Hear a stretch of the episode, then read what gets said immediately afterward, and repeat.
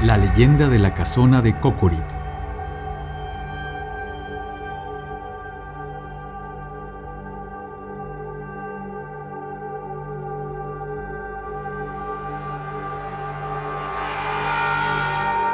Entre los relatos más buscados por amantes del terror, nos podemos encontrar con las apariciones de fantasmas y espíritus que deambulan por el mundo. Y en la casona de Cocorit es esto exactamente lo que vamos a hallar, pues existen diferentes testigos que afirman haber visto a una dama deambular por sus pasillos.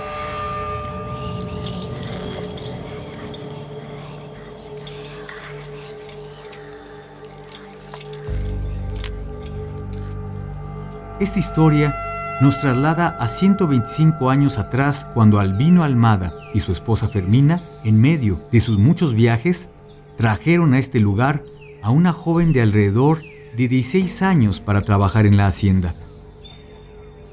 Entre los rumores que rodeaban a esa niña se decía que se trataba de la concubina de Albino Almada. Sin embargo, nada más se supo de ella, pues un día, y sin explicación alguna, desapareció.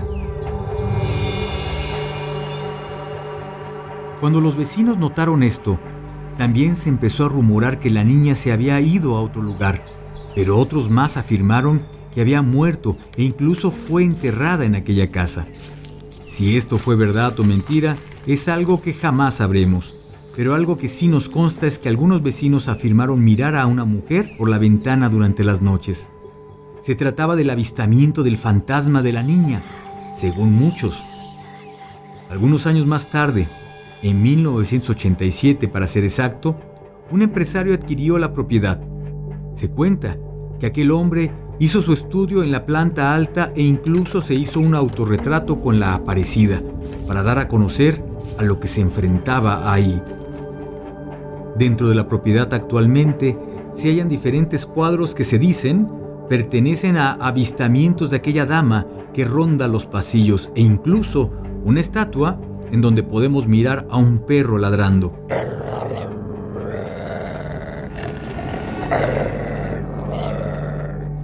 Es curiosa la historia de esta estatua, ya que en un principio solo era la figura de la aparecida, a la que podíamos encontrar. Sin embargo, con el tiempo, una persona que frecuentaba la propiedad y solía ir acompañado de su perro, notaba que éste se ponía muy nervioso y terminaba ladrando sin cesar a la figura.